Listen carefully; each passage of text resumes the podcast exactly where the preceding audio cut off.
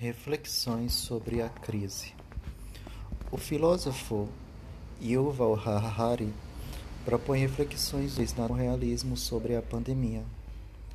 Além de exigir medidas emergenciais na saúde e na economia, a pandemia da Covid-19 suscita muitos questionamentos sobre o porvir.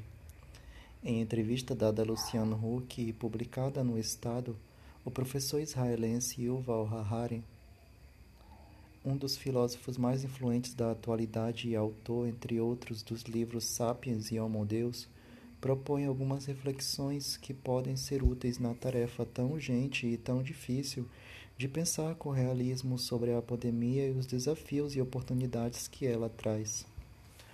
Ao longo da entrevista, Harari menciona várias vezes o papel da liberdade humana e a interdeterminação do futuro temos muitas opções nesta crise. O futuro não está predeterminado, não há um roteiro único de como lidar com a epidemia e a crise econômica. Nós, cidadãos e governos, teremos de tomar algumas decisões muito importantes nos próximos meses que vão mudar o mundo completamente. Governos estão fazendo experimentos sociais incríveis envolvendo trabalho online ou fornecendo renda básica universal. E isso vai mudar o mundo. Entre as grandes escolhas que a pandemia suscita, o professor israelense destaca as relações entre as nações. A grande questão é se enfrentamos esta crise como uma sociedade global por meio da solidariedade e cooperação entre países ou se lidamos com ela por meio do isolacionismo nacionalista e da concorrência. Por isso, Harari lembra que esta é uma crise política e não apenas de saúde. As grandes decisões são, na verdade, políticas. Ao discorrer sobre o que a pandemia exige em termos de ação dos governos, o autor de Sapiens mostra a insuficiência da analogia da situação atual com a guerra. É um tipo muito diferente de crise principal não é matar inimigos, o principal é cuidar das pessoas. E isso exige uma maneira diferente de pensar sobre o que está acontecendo.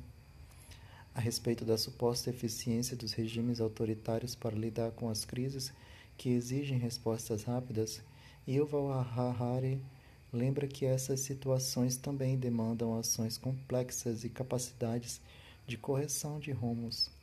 Não é verdade que as ditaduras lidam com essas crises melhor que as democracias. Geralmente é o oposto. O problema das ditaduras é que, quando uma pessoa toma todas as decisões, o processo é mais rápido, mas se a pessoa toma, tomar a decisão errada, quase nunca admitirá o erro. Ele apenas continuará com o mesmo erro para os outros, traidores e inimigos, e exigirá ainda mais poder a democracia é mais eficiente porque há uma pluralidade de vozes e ideias. Se algo não funciona, tentamos outra coisa. Muito do que os regimes autoritários querem fazer com o uso da violência pode ser feito num ambiente de liberdade, com a educação. Para fazer as pessoas seguirem as orientações, um povo motivado e educado é muito mais forte do que um povo ignorante e policiado. Se, por exemplo, você quer fazer as pessoas levarem as, lavarem as mãos, uma maneira de fazer isso é colocar um policial uma câmera em cada banheiro e forçar as pessoas a lavarem as mãos. Outro método é apenas educar as pessoas sobre vírus e bactérias, como eles causam doenças e como você pode se proteger lavando as mãos. Lembra Harari. Ao ser questionado sobre o impacto da pandemia na desigualdade, Harari reafirma que são as nossas escolhas que vão definir isso. Mesmo ante uma crise tão grave, não parece que parece não permitir nada mais do que reações, o professor israelense chama a atenção para os muitos caminhos possíveis.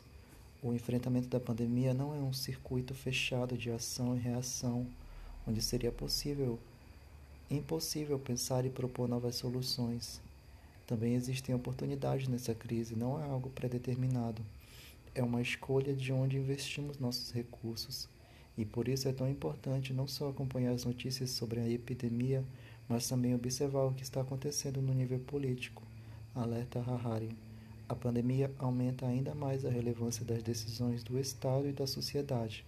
Por isso, é decisivo refletir com profundidade e seriedade sobre o atual cenário, sem medo de também sem medo e também sem arrogância. O fundo continua aberto às nossas escolhas.